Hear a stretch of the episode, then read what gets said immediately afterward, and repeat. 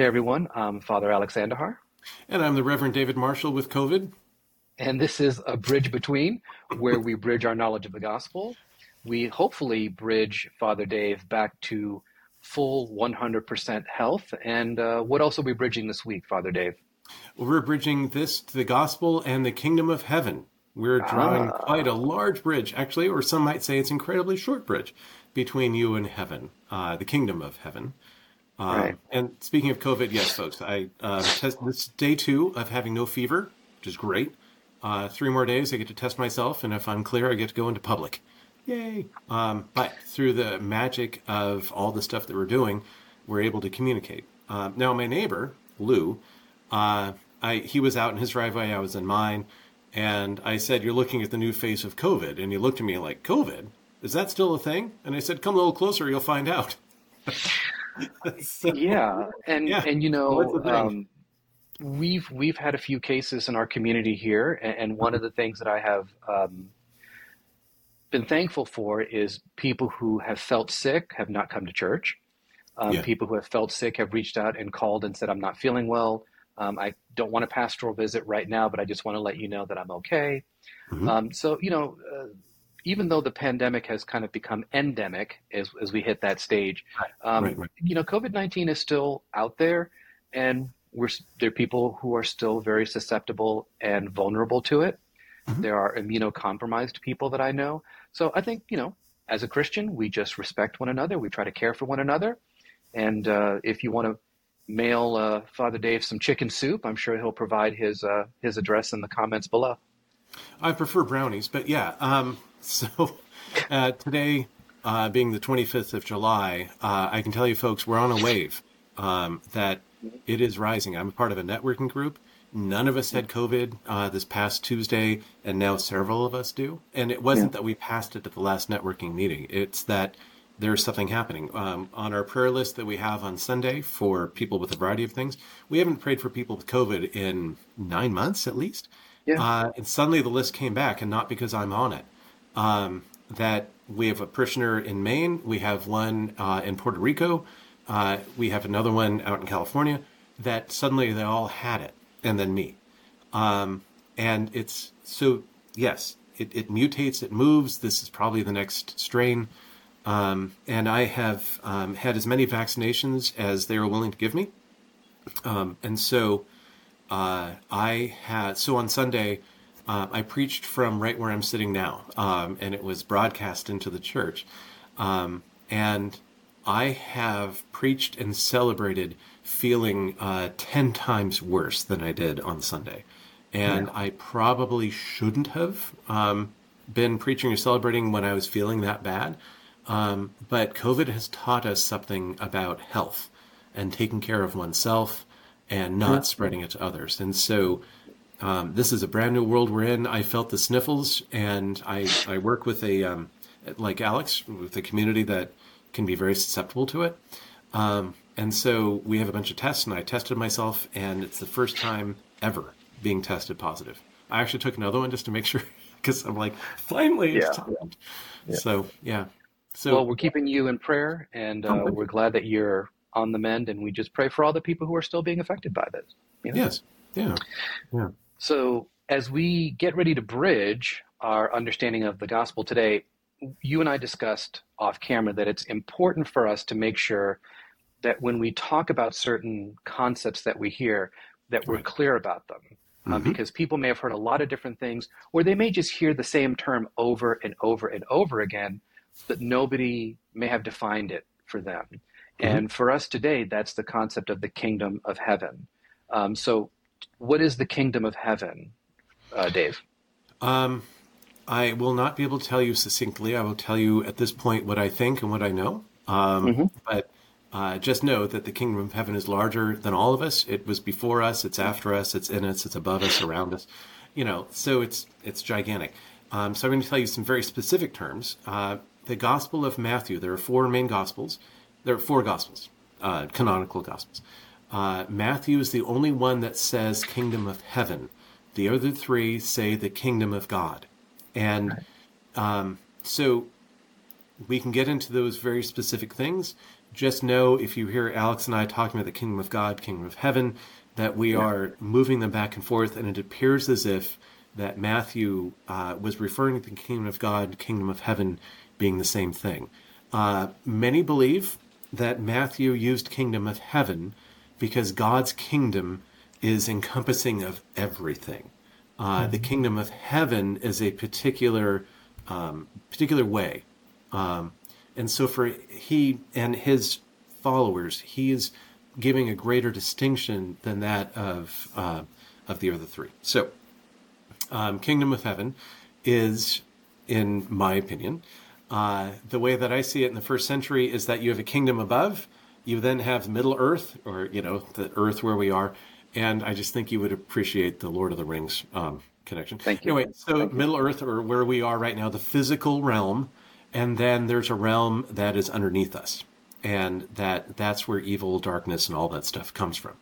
And so within those three realms, uh, Jesus has come from heaven, has pierced the uh, the physical realm, and will eventually go down and pierce uh, the evil realm, and then come back to heaven, and then go back up to earth and then shows us the path of how to get from here to there. Uh, the other way to look at it is that there's the kingdom of Caesar, there is the right. Roman Empire, there is the, the kingdom of uh, uh, Herod Agrippa, you know, the, the, the Israeli mm-hmm. king at the time, um, that they all have their separate kingdoms, but the kingdom of heaven is what is being made known to us, um, and I would argue internally and externally and that that kingdom and the other kingdoms are rubbing or uh, pushing back and forth against each other, and that uh, Matthew is inviting us um, to embrace the kingdom of heaven. I, I, I love that definition, and I think you talk a little bit of kind of what's happening around the kingdom of heaven right, and some of the the theological um, concepts. I want to give kind of a more practical uh, uh, idea of what I believe the kingdom of heaven, the kingdom of God is. And I, I find this to be something that uh, permeates from my reading of the, of the Gospels. Um, so when Jesus begins to kind of use these terms, and we'll hear it today in the Gospel reading of the kingdom of heaven is like, is like, is like. Mm-hmm. Um, I try to think of it as an actual place. In other words, Jesus is creating a space, creating a place that is his kingdom. It is mm-hmm. God's kingdom. And, and I think that's important because people understood the politics of a kingdom. There was no democracy at that time in Israel. Okay. Um, so the idea of a kingdom, I think, is important because, as you said, it contrasts with the kingdom of Caesar. Right. But the other part is is that what are the characteristics of this kingdom? So you think of a kingdom where a reconciled relationship exists between God and humanity and between humanity and itself. Mm-hmm. So I'm reconciled with my neighbor. I'm also reconciled with God. That's only going to happen in the kingdom of God. Mm-hmm. The other thing is, is that who is important in the kingdom of God? Well, Jesus is very clear. The first shall be last and the last shall be first. He talks about the poor. He mm-hmm. talks about the meek. You know, he talks about all the people who are on the bottom mm-hmm. being really at the top of the kingdom of, of heaven, the kingdom of God. So I think it's important for us to recognize that as Jesus walks around proclaiming the kingdom and then sending his followers to go and do likewise, the kingdom of, of heaven is not a static space. No. It is something that is growing and mm-hmm. moving. And, and spreading and fighting against these other places that you were talking about, this, these mm-hmm. evils that are in the world. Mm-hmm. And so for the, the Christian who's listening to some of these parables or these kind of, you know, what you might call the pericopes that we hear about of the kingdom, mm-hmm. we really have to see this as something that's active, not just a place on a map. Um, I hope that made sense. It does, and it's growing. Uh, it brings up one of the images that I I like that he said the kingdom of heaven is growing and that the gates of hell shall not stand against it.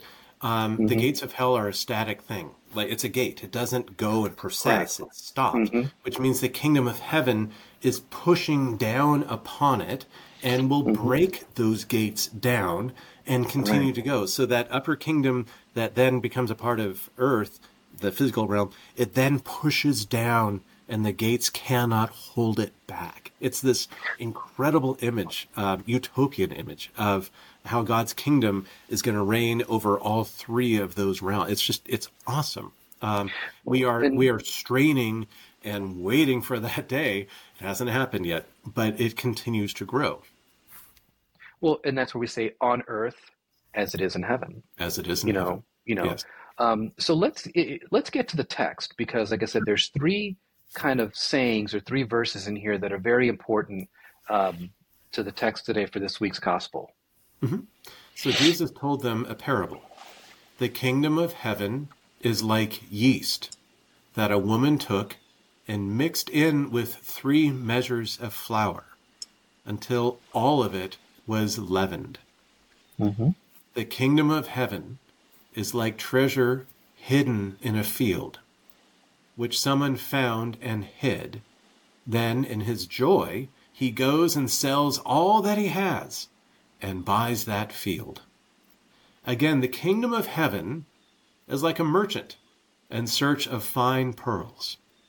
On finding one pearl of great value, he went and sold all that he had and bought it. Here ends the lesson. Here ends the lesson. So, um, if we could, let's do the last two first, because I know that you have a special place um, theologically and biblically for the first one. Oh, that's interesting. Um, yeah. Okay. Yeah, so I, I, just kind of want to talk a little bit about um, the second two, which sure. to me talks about desire. Mm. You're actively searching for something, or you find something, and you are willing to sacrifice everything to obtain it. And, you know, this is one of the issues I'm seeing within the church right now right. is how much do we really desire the kingdom? how much do we really desire to be in community with one another? Yeah. How much do we truly desire to be sharing in the ministry of the church? Because if we desire it, mm-hmm. we'll do it. Mm-hmm. But if our desire is lukewarm, if we're kind of like, well, I don't know if I want to do that or if I want to go there, if I want to be there, odds are we're not going to do it. And it's that lukewarmness that can be kind of death for a church. Mm-hmm. It can be. Um, I had somebody tell me, uh, well, you know, the church is just there because people are afraid to die. Yeah. yeah, they are. and the church is and? there to give us good news and to tell us that there's a part of us that doesn't die. Um, and he's like, yeah, but it's just out of fear. And I said, there's also a part of the church that's about um, need that we need to serve one another. We need to uh, love one another. We are we are designed to do these things, and so it's not just fear, but there's need. And your question about the church today is: Is there a need? Is there a need to continue um, to share love, to help others, uh, and to love God? Well, I think a good way to, to ask that question from a congregational standpoint, and this is what I've been working with our own vestry here and, and, and working with other clergy who are asking some of these questions. What's a vestry? Is, a vestry is the group of individuals who have the fiduciary responsibility of the church and its property. Oh, it's a board, a board of directors. Well, and they also help in regards to ministry and working with the priest and the clergy to share in ministry and support the ministry of the church. Great. So, what did you share with your board? with my board, um, I, I, shared the question of if we were to disappear tomorrow, mm-hmm. what would people in our community surrounding us miss? What would right. the neighborhood lose if we weren't here? Mm-hmm. And and I think we, I mean, we know that there's very important things that we do in terms of outreach and, and things of that nature, but the most important thing that we give is the gospel. Mm-hmm. You know, people in our area would lose that voice that is supposed to be carrying out the proclamation of the kingdom. Mm-hmm. Um, so I think, but that that's that's something you know everybody individually, and I think churches need to do is to be aware and ask that that question: How precious is the kingdom to us that we want to share it and make sure that it spreads? So at church, when I had a positive COVID um, uh, diagnosed. It's not diagnosed. So I tested positive. Uh, there were some that uh, said maybe we shouldn't have church on Sunday. You know that because you're sick and because we can't find a replacement. And my thought was, uh, what would happen if all angels didn't exist, and that we have people who hang on during the week um, just to hear the message we have on Sunday, to, to know that people are praying and maybe to pray with us, and that part of what makes this important is that the kingdom of heaven is also shining out through the church through our weekly um, yeah. celebrations together, and that people are, are desperate and that they hold on to it and it's something that they need. Um, like a merchant in search of fine pearls and finding one of great value uh, he sold all they had and bought it. That this is uh, one way to look at it is that our presence together and our uh, singing and praying together is that pearl. It is that kingdom uh, that others hold on to. And for people like Alex and me, uh, we have literally sold things, in one case, everything, um, and headed off because there is something greater, which is the kingdom, than yeah. holding on to the things that we thought were of value. Um, and when we do that, we're also blessed. But um, so that's what I see with the kingdom of heaven and a merchant and a pearl. What do you see, Alex? Um, I think what I see is a person who's been waiting their whole life to find this thing. Mm, and when mm-hmm. they find it, they take it seriously, they desire it, they, they focus their life upon it. And I think for those individuals who truly encounter Jesus and find Jesus and realize how precious the kingdom is as he's proclaiming it, definitely, definitely, they're willing to give up everything for it. They are. It's said in the early church, in the second century, third century, that they started having people who were being born um, from families that were Christian and that they were highlighting people who were born in a different religion or in no religion that mm-hmm. later in life embraced uh, following of Jesus and became a part of the church. That those people they came in last, but they were raised up first more than those who were born into the church. And it's it's a tendency of every institution to say, you know, my parents were part of this church, and this has been my pew since I was yeah. three years old. Uh, the early church is like, no, no, no, no, no. The one who went a totally different way and then heard the message and then embraced it. That that's the first in the kingdom that that's it wasn't adopted through your parents. It's something that you have come to. So this merchant who had been searching finds one sold and then bought it. That that's um, in the early church that they were raising that up. And i think we should too frankly. Um, being a cradle episcopalian uh, you know that it's something that we need to uh, be very excited about when people come, especially later in life, to see this. What do you think about the treasure hidden in a field?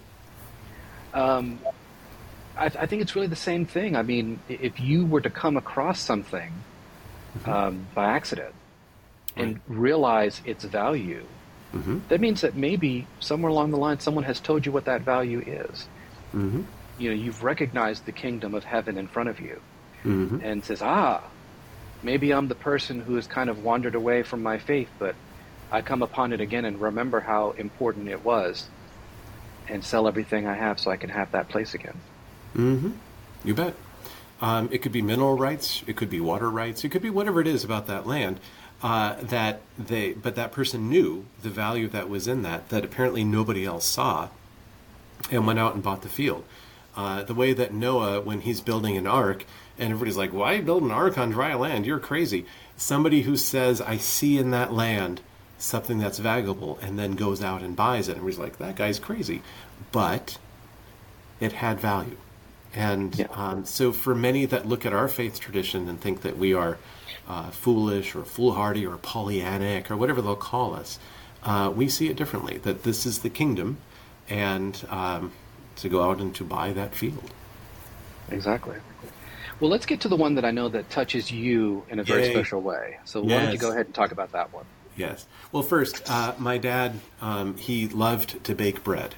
And dad was a biology teacher, and so he loved uh, biology, and he would see the kingdom of heaven uh, through the lens of science. And so he uh, often would bring my brother and I around, and when he would put the yeast in, and then you watch it bubbling and doing all of its thing, he gets really excited and he said, This is a biological function, it's not chemistry. that this mm-hmm. is life. It's yeah. happening. And he said it's something that was dry that looks dead to us. And then something sitting here that looks motionless. You put them together, and then life begins and it starts to bubble and to create. And he said, for all that we know about science, this is still a mystery. We cannot recreate it. We can see it creating, but we can't do it ourselves. And this is the basis of life. So Dad would get really excited um, about bread, and then um, and then he would make bread and he would share it. Um, in Deuteronomy chapter 28, if anybody is uh, not sleeping tonight and you want to read a chapter, uh, read that one. It's specifically about bread because what I love about this parable, and it's something that Dad taught me, is that um, the kingdom of heaven is like yeast that a woman took and mixed in with three measures of flour until all of it was leavened. That Jesus is talking about the role of women, which, um, as you know, in writing from the first century, the role of women, women themselves, were subjugated. They weren't named, it wasn't deemed as important, and that Jesus is taking this and raising it above. He is putting it before the land developer. He's putting it before the merchant. He's putting it before the fisherman. He's putting it before the scribe and the uh, the owner of a house that has treasure that's old and new. He is putting the woman first and listing her before jumping into the rest. Uh, it is talking about Jesus' central role in how he sees women. Um, that women in the day, uh, Deuteronomy 28, will tell us that the woman and her kneading bowl is the center and the foundation of the family. Uh, that she, making bread every day, feeding her family, and has a responsibility to feed the community, to feed those other women whose hands have become arthritic and they can't do it. Mm-hmm. That her job, her mixing bowl, the kneading bowl, and sharing is her job, it's her role. And Jesus says, that's the kingdom of heaven. That's it. it is yeah. that this ordinary uh, life giving. You have to make bread every day. They don't have Publix or you know grocery store. You know that you have to make it every day. That that's the kingdom, and it continues to grow, and it continues to feed, and continues to share, and that the kneading bowls of old. It's the same yeast that is happening today and will be happening in the future, and that everybody has a role in the kingdom of heaven. Everyone has a role to help. Well, I think you've I think you've given a lot there, and I think you you've um, you've given a good perspective on the background of what Jesus was was talking about. And one of the things that I hear specifically that I love about this particular part of the parable is that the kingdom of heaven is also an act of creation. Mm-hmm. Yes. Yes. You know, it's yeah. not static. It is ongoing creation. It is ongoing work. Mm-hmm. And so, just like we talked about, you got to make bread every day. The kingdom of heaven has to be created each and every single day in this world. It does. Um, it, and and it's only going to be done when you put your hands into the dough. You bet. And you had you mentioned know. the Lord's Prayer, Jesus saying, um, "Have it on earth as it is in heaven." The next word is a verb, give. Mm-hmm. Us today our daily, our bread. daily bread. Right. Yeah. And so, you know, as we try to kind of um, help people, you know, bridge the gap in, into these various um, parables, I think mm-hmm. it's important for us to know that the that the twist at the end of all of this is what you were saying that it's the ordinary things through which the kingdom of God comes into the world. Yeah. Yeah. And the ordinary things, what are we doing? What are the ordinary things that you and I are doing each and every single day that the, the parish and the person in the congregation and sitting in the pew is doing each and every single day? Mm-hmm. Because it is those regular, everyday, common things that are the miracles that bring forth the kingdom of God. They are. Um, so you and I have a friend. Well, she calls you a friend. Her name is Linda. She lives in Chula Vista. Um, and I call her a friend. I, okay, good, good, good. I told her a story about a man who turned 100 years old. He's an Episcopalian. He lived in Rhode Island. And so he's one of these people in Rhode Island that's just very salt of the earth, very matter of fact. And he was interviewed by the local newspaper about, you just turned 100, what's your secret? And he said, my secret, if I wake up, I get up. that's my secret. and anyway, Linda, I told her years ago that story, and she, to this day, when she wakes up, she gets up. You know that she is out doing the um, the ordinariness of life is also the kingdom of heaven. Um, occasionally, Linda will post on Facebook the beautiful things that she bakes, and then she shares or she eats. And uh, I've had some of those treats, uh, and they're wonderful. So um, it's that that's the kingdom of heaven, Linda, is you getting up and doing what you do. And um, yeah, and so she's no longer teaching English in Brownsville, Texas, and she's no longer helping those uh, learn English that has Spanish as a primary language. You know, she, she that part of her life is concluded. She's still writing poetry. She's still having dreams, and she is still the kingdom of heaven. And it's um, it's like a woman who wakes up and makes um, this beautiful, awesome brownie mix for her, I would say, favorite priest. so you're you're really looking for this brownie to come to you because you're really looking for it. Well, it's a you know it's kingdom of heaven. I'm gonna I'm gonna door dash you some brownies. Mm.